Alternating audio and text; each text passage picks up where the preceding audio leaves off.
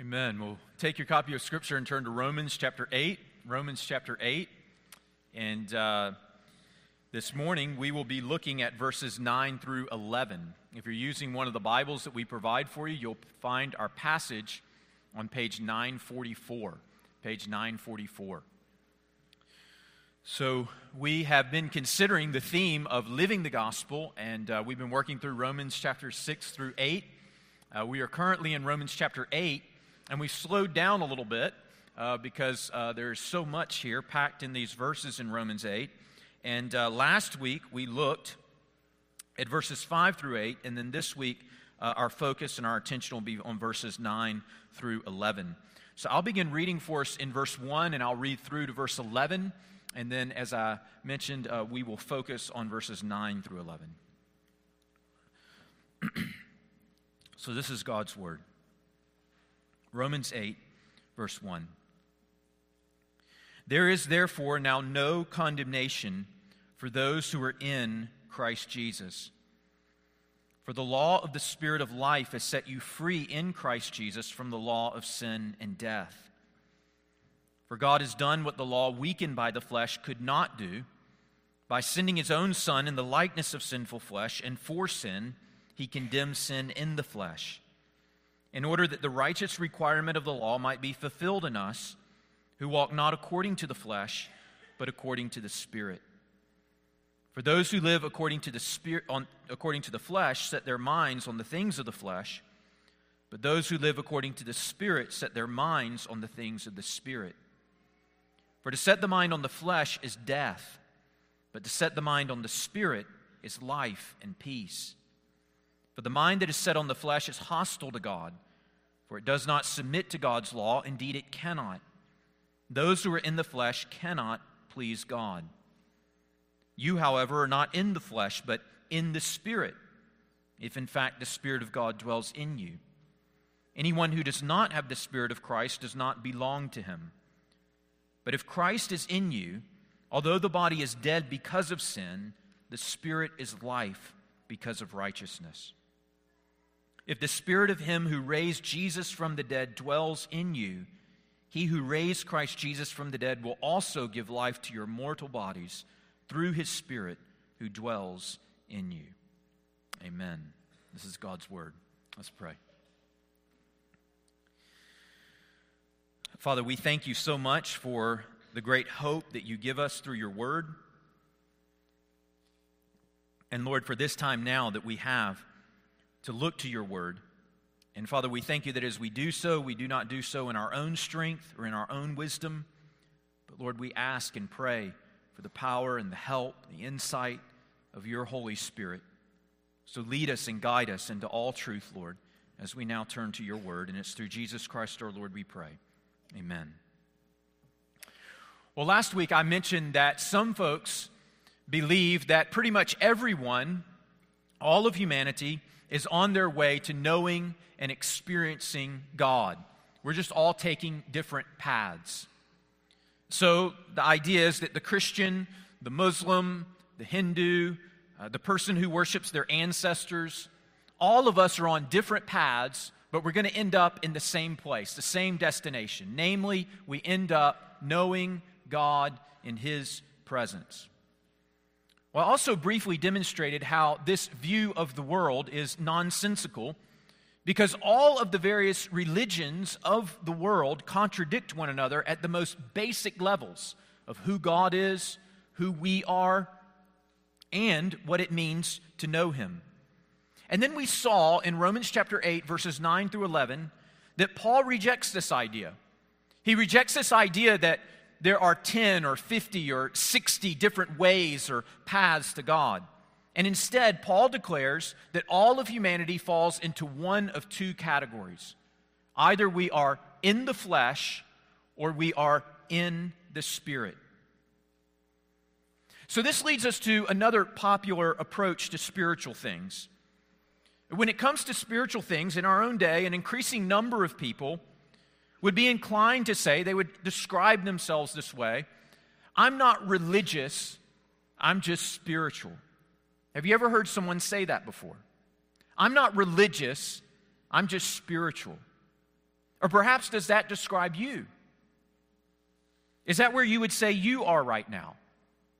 Would you say, I'm not really a religious person, but I am a spiritual person? Or maybe you would state it this way I don't identify as a Christian, but I would describe myself as a spiritual person. Well, The Atlantic ran a story on this topic in January of 2018. And they reported that, quote, a growing contingent of Americans, particularly young Americans, identify as spiritual but not religious. Now, at that time, there were 64 million, or one in five Americans, according to this study, that identify as spiritual but not religious. The article went on to explain that those who fall into this category, quote, reject organized religion but maintain a belief in something larger than themselves. That something can range from Jesus to art, music, and poetry. End of quote.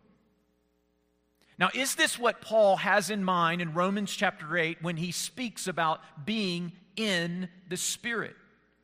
Is this what Paul means when he says that we are in the Spirit? Is it this modern idea of not being religious, but being spiritual? Well, in the modern framework of, you know, being not being religious but being spiritual, that's not at all what Paul is speaking of here in Romans chapter 8. In fact, the scriptures command us in 1 John chapter 4 verse 1, beloved, do not believe every spirit, but test the spirits to see whether they are from God, for many false prophets have gone out into the world. Having said that, I will say this that those who claim to be not religious but to be spiritual, they are right about one thing. We are spiritual beings. We have been created as spiritual beings. And as a result, we long, we naturally long to connect with something or someone outside of ourselves that is, in fact, spiritual. However, that does not mean that we are able to create that something or that someone, whoever that might be, we can't create them ourselves, and then we cannot demand that they bend reality to our desires and our perception of the world. You see, my friends, that's in large part what is so misguided about this idea. I'm not religious, but I'm spiritual. It has no define, definition of what it means to be spiritual. It's more determined by one's whims or desires of subjectivity. Paul says that is not at all what it means to truly be spiritual. Rather, Paul teaches us in our text this morning that to be spiritual is to know God through his Son, Jesus Christ, and therefore to be indwelt by his Spirit. His Spirit who gives us spiritual life now and eternal life in the age to come. So that's what I want us to see in our text this morning. Paul teaches us in our text this morning that to be spiritual is to know God through his Son Jesus Christ, to be indwelt with his Spirit, his Spirit who gives us life now and life in the age to come. So we'll look at our passage in two parts. First of all, in verse 9, we will consider the indwelling of the Spirit. And then, secondly, in verses 10 and 11, we'll consider the resurrection life of the Spirit. Look there in verse 9, and we read these words You, however, are not in the flesh, but in the Spirit, if in fact the Spirit of God dwells in you. Anyone who does not have the Spirit of Christ does not belong to him. Now, one of the things I want you to notice here in verse 9 is that Paul makes a shift from the third person to the second person. So in verse 8, you see there, he's speaking more generally. In verse 8, he says, Those who are in the flesh cannot please God. And then in verse 9, he goes to the second person. He's more personal. He speaks directly to those members of the church in Rome. And he says, You, however, are not in the flesh, but in the Spirit. In other words, what Paul is saying here is that I've been describing, really, in the previous verses, not just verse 8, but starting even all the way back to verse 6, verses 6 through 8, I've been describing for you those who are in the flesh. And those who are in the flesh are hostile to God. Those who are in the flesh do not obey God's commandments. Indeed, they cannot. But you, however, you, members of the church in Rome, are not in the flesh, but in the Spirit, if in fact the Spirit dwells in you. Now, this, what Paul is stating here, this is the promise of Jesus.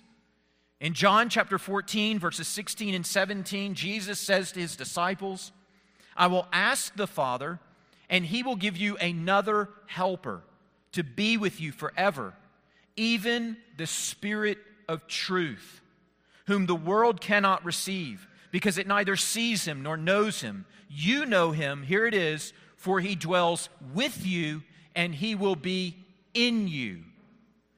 Now, this is the promise of Jesus in John chapter 14. And what Paul is acknowledging here in Romans chapter 8 is that the promise of Jesus has been fulfilled. And it has been fulfilled for all Christians. So that those who repent of their sins and trust in the Lord Jesus Christ experience the gift of the Holy Spirit. They are indwelt with the Spirit of God, with, as Jesus says in John chapter 14, the Helper the Spirit of truth. And notice that this is a gift for all Christians because Paul then goes on in our text to say, in verse 9, anyone who does not have the Spirit of Christ does not belong to him. That is, does not belong to Christ. Now, some wrongly teach a separation between the act of becoming a Christian and the act of receiving God's Spirit. The idea here is that we must trust in Jesus in order to become a Christian, but then after having become a Christian, we need to pray and seek and uh, hope that one day, at a later date, we might receive the Holy Spirit. And the really serious Christians are those who take this second step to receive the Holy Spirit. But that's not right. Because as Paul teaches us here, anyone who does not have the Spirit of Christ does not belong to him, does not belong to Christ. Or we could say this conversely if that is true, it is also true anyone who belongs to Christ does have the Spirit of Christ. And you notice here when he says, and we'll get back to this here in a few moments, but he says you have the Spirit of Christ, that is the Holy Spirit. Do you see here in the text how he uses the Spirit of Christ and the Spirit of God interchangeably? You see it there in the text, verse 9. You, however, are not in the flesh, but in the Spirit, if the Spirit of God dwells in you. So the Spirit of God dwells in you. Anyone who does not have the Spirit of Christ, see, does not belong to him. So Spirit of God and Spirit of Christ are used interchangeably. So if you belong to Christ, you have the Spirit of Christ, you have the Holy Spirit. If you do not belong to Christ, you do not have the Spirit of Christ, you do not possess the Holy Spirit. Now, listen, my friends, what Paul is saying here in this text if you are a Christian, this is true of you. Paul is saying to you, you, however, are not in the flesh, but in the Spirit. What is true of the world, Paul is saying, is not true of you. Those who are in the flesh are hostile to God. They do not submit to God's law. Indeed, they cannot. But you, however, are not in the flesh, you are in the Spirit. You, however, possess the Spirit of Christ because Christ is in you, and therefore the Holy Spirit dwells in you. Now, this is so very important for us to understand because it is one of the distinguishing marks between those who are Christians and those who are not. Paul has already taught us in Romans 6, we saw this, in Romans 7, we see it in Romans 8, that those who are in the flesh, their lives are characterized by sin. But this is not true of the Christian. Yes, Paul does acknowledge that Christians still sin. Christians have not yet been perfected. And as Christians, we all know this by experience. In fact, Paul says in Romans chapter 7, on several occasions, he speaks of his own personal experience and he says that sin dwells within me. Sin that dwells within my members is another way he puts it in Romans chapter 7. But here's the difference the Christian's experience is not limited to sin that dwells within me. That is not the totality of our experience as Christians. Rather, the Christian also possesses the Spirit of God who dwells within us. And it's by the Spirit that we are enabled to fight and ultimately prevail over the sin that dwells in us. So, what Paul is saying here is that we are not in the flesh, but we are in the Spirit. And therefore, we not only experience indwelling sin, rather, we also experience the indwelling of the Holy Spirit. And the life transforming, course changing, identify identity defining experience of our lives is the indwelling of the Holy Spirit. So we're not finally defined now as we are in Christ by indwelling sin, but we are finally and ultimately defined by the indwelling of the Holy Spirit. Now, what is the nature here in Romans chapter 8 of this indwelling? Now, this is, this is fascinating, and I will confess that we are stepping into areas here that are mysterious and beyond our comprehension in many ways, but I will try to do my best to explain this. Notice in just these three verses, notice here who Paul is speaking about. In verse 9, he speaks of the Spirit of God. And then he speaks of the Spirit of Christ. In verse 10, he speaks of the Spirit. In verse 11, he speaks of the Spirit of Him, that is the Spirit of God the Father, who raised Jesus from the dead. And then again in verse 11, he says, His Spirit, that is the Spirit of the Father, who dwells in you. So, so who is it that Paul is speaking of here? He is speaking of the Holy Spirit and we know that the Holy Spirit, from the scriptures, we know that the Holy Spirit is distinct from the Father and he is distinct from the Son. So the Holy Spirit is not the Father, the Holy Spirit is not the Son. The Holy Spirit is the Holy Spirit. He's the third person of the Trinity. And at the same time, we see in our text that the Spirit of the Father and the Spirit of the Son are used interchangeably to speak of the Holy Spirit. So, so are you tracking that? The Spirit is not the Father, the Spirit is not the Son, but the Spirit of the Father and the Spirit of Christ are used interchangeably to speak of the Holy Spirit. So, so this is how one author, one theologian puts it. How do, how do we think about these things? This is how one author or theologian puts it. Quote, the Holy Spirit renders to us the presence of the triune God. So here's, here's how I would say it the Holy Spirit, where the Holy Spirit is present, there we find the presence of the Father and the presence of the Son. So that when the Holy Spirit is in us, if He is present in us, by the Holy Spirit, the presence of the Father and the Son is mediated to us. The Spirit is not the Father, the Spirit is not the Son, but by the Spirit, the presence of the Father and the Son is mediated to us. Now, notice the different phrases that Paul uses here in these verses to describe this experience of indwelling. Look at verse 9. The Spirit of God dwells in you. In verse 9 again, he speaks of this experience as having the Spirit of Christ. Again, he speaks of it as belonging to Christ. In verse 10, he says, Christ is in you. In verse 11, he speaks of it as the Spirit of Him, that is God the Father, who dwells in you. And again, His, that is the Spirit of the Father, dwells in you. So the Spirit of the Father, the Spirit of Christ, the Spirit of God dwells in us. And all of these phrases correlate to one another to describe the same experience. So it is the work and the ministry of the Holy Spirit, particularly the work and ministry of the Holy Spirit, to indwell believers. And by his indwelling, the Holy Spirit mediates to us the presence of the Father and the Son. In this sense, we can say, God, this is amazing, God dwells in us. And this is not the only place where this is taught in Scripture. Of course, Paul talks about in Corinthians that we are the temple of God, right? Why? Because now God's Spirit dwells within us. And this does not mean that we are divine, it doesn't mean that we are gods. But the Spirit of God the Father, the Spirit of Christ, the Spirit of God Himself dwells in us who belong to God through faith in Jesus. Now, listen, my friends, according to the Bible, this is true spirituality. And everything else is a cheap imitation. So, yes, creation is wonderful and glorious and beautiful.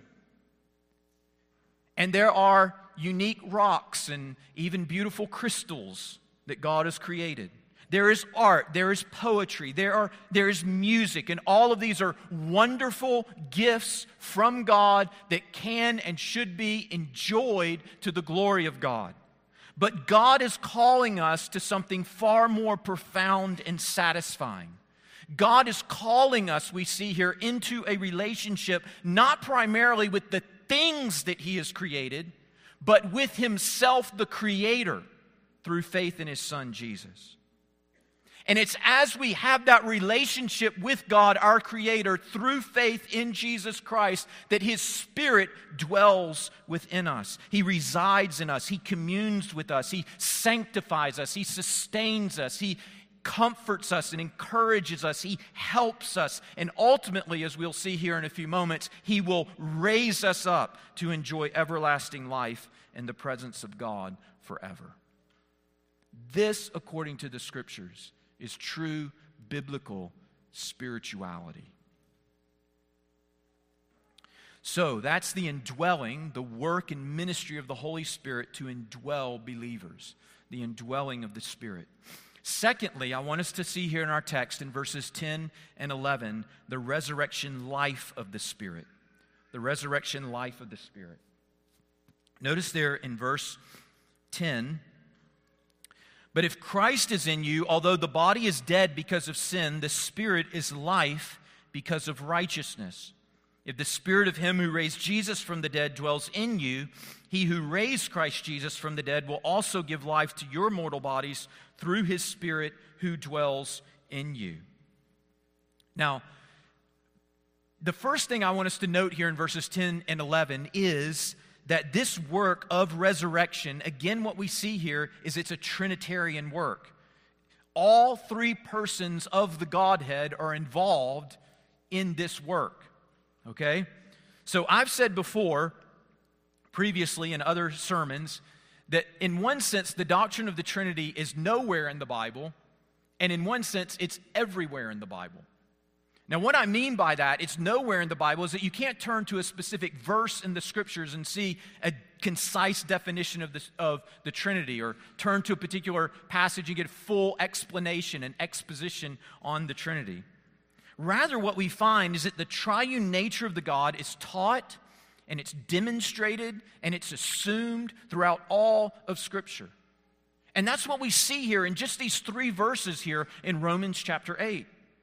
We've already seen that as Paul describes the indwelling work of the Holy Spirit in the believer's life, that it's a Trinitarian work. All the persons of the Trinity are involved. The Spirit indwells us and mediates to us the presence of the Father and the Son. And now we see that as Paul turns to speak of the resurrection life and power of God, this is also a Trinitarian work. Now we see this hints of this all through verses 10 and 11, but it's especially clear at the end of verse 11. Notice at the end of verse 11, we read these words He, that is God the Father, who raised Christ Jesus, that is God the Son, from the dead, will also give life to your mortal bodies through his Spirit, that is the Holy Spirit, who dwells in you. So, Father, Son, and Spirit. John Stott states it this way We note this further allusion through the, to the three persons of the Trinity the resurrecting Father the resurrected Son, and the Spirit of resurrection. End of quote. So, right here in these just couple of verses, we see the, re- the Trinitarian work of resurrection life and power. Now, also notice in these verses that both 10 and 11 are if then statements. Okay, Did you, do you see that in the text? Notice in verse 10 But if Christ is in you, and this is the idea we could actually insert here, here then, although the body is dead because of sin, the spirit is life because of righteousness. And now look at verse 11. If, there's another if then statement, if the spirit of him who raised Jesus from the dead dwells in you, we can insert here, then he who raised Christ Jesus from the dead will also give life to your mortal bodies through his spirit who dwells in you. And what Paul is saying here is that on both occasions, whether it is Christ is in you or the spirit of him who raised Jesus from the dead dwells in you, which is descriptions of the same experience, on both occasions you can be assured of this. You can be certain that you will experience resurrection life. If Christ is in you, if the Spirit who raised Christ from the dead is in you, you can be assured that you will experience resurrection life. In verse 10, he says it's resurrection life now, in the present. And in verse 11, it's resurrection life in the future. So look at verse 10. This resurrection life is a present reality. But if Christ is in you, although the body is dead because of sin, the spirit is life because of righteousness. Now, notice he says there that the body is dead because of sin. Now, what does Paul mean by that? Well, if you've been here for our study, you might remember that back in Romans chapter 6, verse 23, Paul said that the wages of sin is death. So, sin, we know, results in death. In particular, it results in physical death. Because we are sinners, our bodies are corrupted with death and will one day finally give way to death. We could say it this way Our bodies are dead, our bodies are dying, and one day they will finally die. So I hate to be particularly morbid this morning, but in this sense, and this is just reality, we have to all face it, we are all dying. Every breath we take is one step closer to our inevitable death. This is the reality of living in a body that has been corrupted by sin. But notice what Paul goes on to say. Although the body is dead because of sin, notice the Spirit, that is the Holy Spirit, is life. So we reside in these bodies that are giving way to death, but in us resides the Holy Spirit who is the Spirit of life. Now, what Paul is saying here in this verse is very similar to something that he says in 2 Corinthians chapter 4 verse 16, which is probably one of my favorite passages in all of scripture. In 2 Corinthians chapter 4 verse 16, Paul says, "So we do not lose heart Though our outer self, what's our outer self? That's our body, right? Though our outer self is wasting away. And what does it mean that our body is wasting away? It means it's dying. That's what it means that it's wasting away. He says, So we don't lose heart, though our outer self is wasting away, our inner self is being renewed day by day. And how is the inner self being renewed day by day? By the Holy Spirit of life that dwells within us. So, this is, if you are in Christ, if Christ is in you, this is your present reality right now. This is the work and the ministry of the Holy Spirit in your life at this time. We could view it this way like on a graph, it's like there's an inverse relationship between the status of our body and the status of our souls. So, like, your body is on that graph, it's tracing down, it is wasting away towards death. But at the same time, our souls, indwelt by the Holy Spirit, as we abide in Christ, as we yield to His Spirit, it is tracking up as we grow in holiness, in love, in faith, and in devotion. So that we could say, in one sense, the eldest saints among us should be the weakest and frailest in body, but should be the most mature and lively in faith and love and wisdom and devotion. Is that what you want for your life? Because here's the reality your body is wasting away, and you can't do anything about it.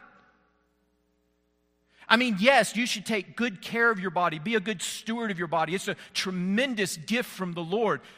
Try to eat healthy and exercise and take care of yourself. But at the end of the day, we all know our bodies will waste away, our bodies will give way to death. And here's what characterizes those who are in the flesh and characterizes so many people. If you go back to that graph, you think about the body wasting away at the same time, the soul is wasting away. The older they get, the more cynical, the more negative, the more bitter, the more resentful, the more greedy, the more prideful, the more lustful. That's the path of being in the flesh. Or there's an alternative. Paul says if Christ is in you, the body is wasting away, but the spirit is life. And you're being renewed day by day so that even as the body is wasting away in wisdom and knowledge and love and faith and devotion, you're growing from one degree of glory to another. That's the hope of resurrection life in us.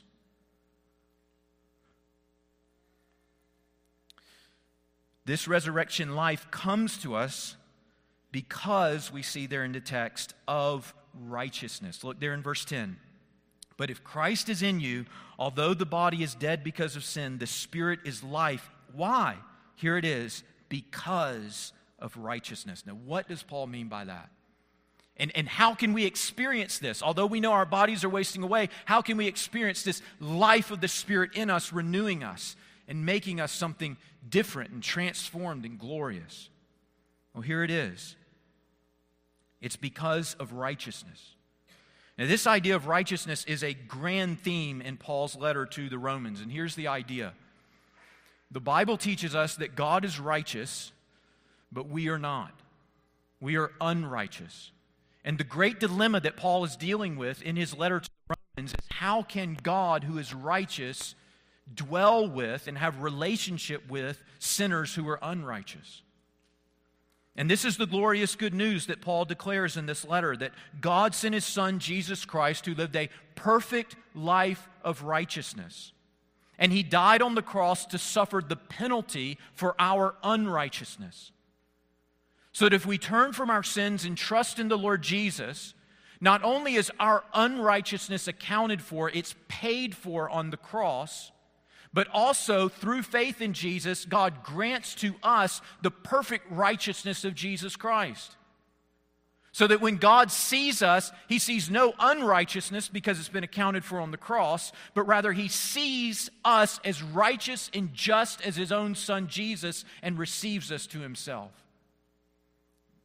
And as we trust in Christ, his spirit indwells us, and we become more and more like Jesus, growing more and more in righteousness, like the one who is the righteous one.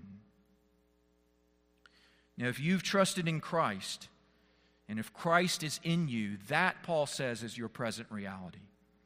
Although the body is dead because of sin, the spirit is life because of righteousness. Now, in verse 11, he says that this resurrection life is not only a present reality, but it's also a future hope. So look there in verse 11, and we read these words If the spirit of him who raised Jesus from the dead dwells in you, he who raised Jesus from the dead will also give life to your mortal bodies through his spirit who dwells in you. Now, this idea of resurrection hope in the future, as we keep moving through Romans chapter 8, we're kind of being introduced to it here but Paul really settles into it in verses 18 through 25. And we see this as a, a, dominant theme in that section. Especially, we see it in chapter 8, verse 23. Look there in verse 23.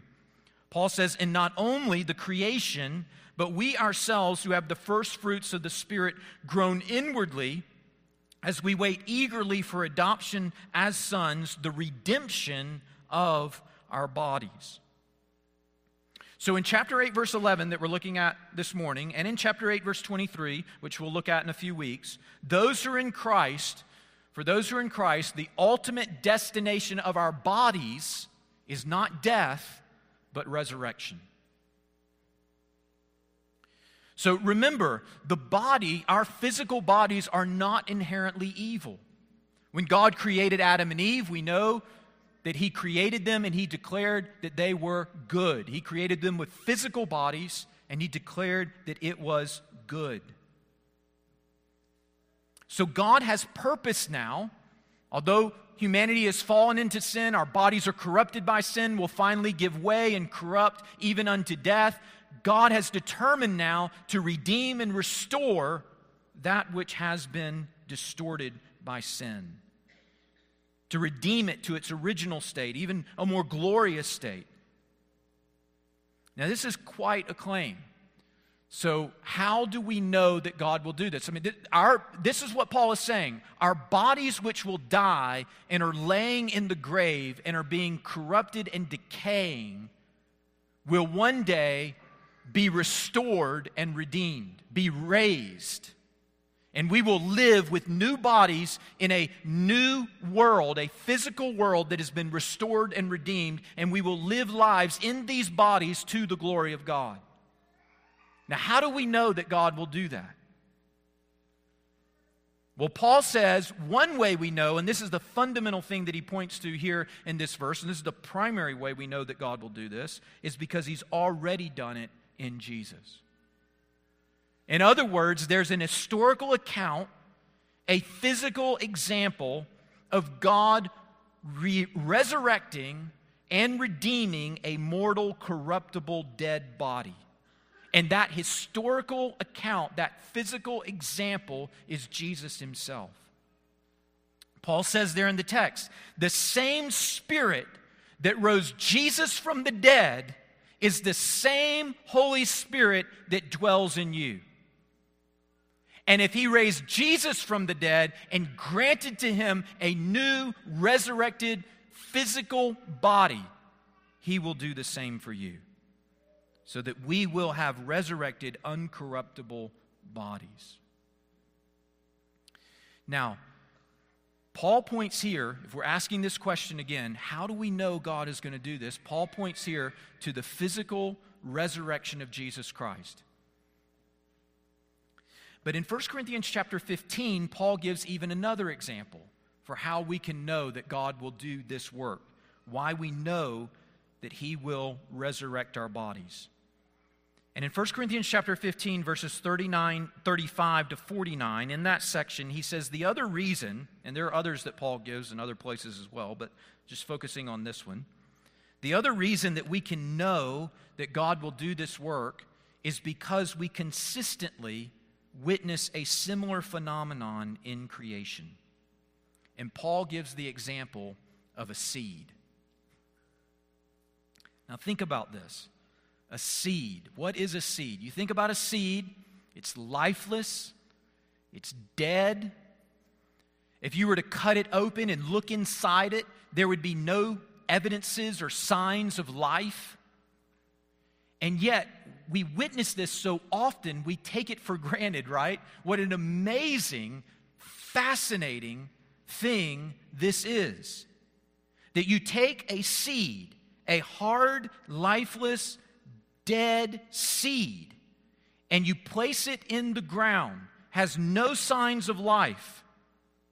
It gets some water, it gets some sun, and then the seed comes to life. And here's the thing with all of our scientific knowledge, with all of our technology, no one can explain why this happens. No one can tell you, explain exactly why does the seed come to life? What happens? You can put it in chat GPT. It can describe to you what happens, but it can't tell you why. and we witness that mysterious phenomenon all around us over and over and over and over again. Winter brings death, but every spring there comes life. As death gives way to life, the earth every spring comes to life again. And therefore, as it has been said before, God has written resurrection into the DNA of creation. We see it in creation all around us all the time.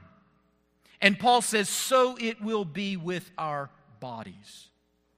Our bodies will be sown in death, but by the mysterious, life giving power of the Spirit, they will be raised to life. You know, so much of modern pseudo kind of new age spirituality envisions our ultimate destination as humanity as one of being divorced from our bodies. That we will finally, forever be rid of this flesh and bone, and we'll be freed from this cage of flesh. And so all will be is spirit, will be soul. But in contrast, what we see in the scriptures is that biblical spirituality does not ignore or negate the body. Instead, the biblical vision of final redemption is not the spirit divorced from the body, but rather it is the Holy Spirit giving life to the body, restoring the body, redeeming and renewing the body. And as a result, our bodies will radiate with the glory of the resurrected body of Christ. And our redemption will be full and complete, both soul and body. This, according to the scriptures, is true spirituality. So, therefore, my friends, let me encourage you to test the spirits. Test these even modern day notions of what spirituality really is. Are you in Christ? Are you indwelt with the Holy Spirit? This, according to the scriptures, is true spirituality. If not, my friends, turn from your sins. Trust in the Lord Jesus and receive the gift of his righteousness and experience the reality of what it means to be in the Spirit and to know life in Him. Both spiritual life now and the hope of resurrection, spiritual life, new bodies, new resurrected bodies in the life to come. Let's pray. Father, we thank you and praise you for your word, and we thank you for the gift and the work and the ministry of the Holy Spirit who indwells us who gives us spiritual life now so that we are being changed and transformed, and who will ultimately raise and redeem our bodies and finalize and complete our redemption. So, Father, we thank you for the gift of the Holy Spirit. We thank you for the promise of Jesus that he would send a helper, the Spirit of truth. And now we, by faith in Jesus Christ and by your grace, we know that gift we know the indwelling presence of your Spirit. Lord, we pray that you would help us to walk in the Spirit and to, to know what it means to live in the power of the Spirit. And Lord, we pray that as we do so, we would be changed more and more into the image of your Son. Fill us with this great hope, we pray. And it's through Jesus Christ our Lord we ask it. Amen.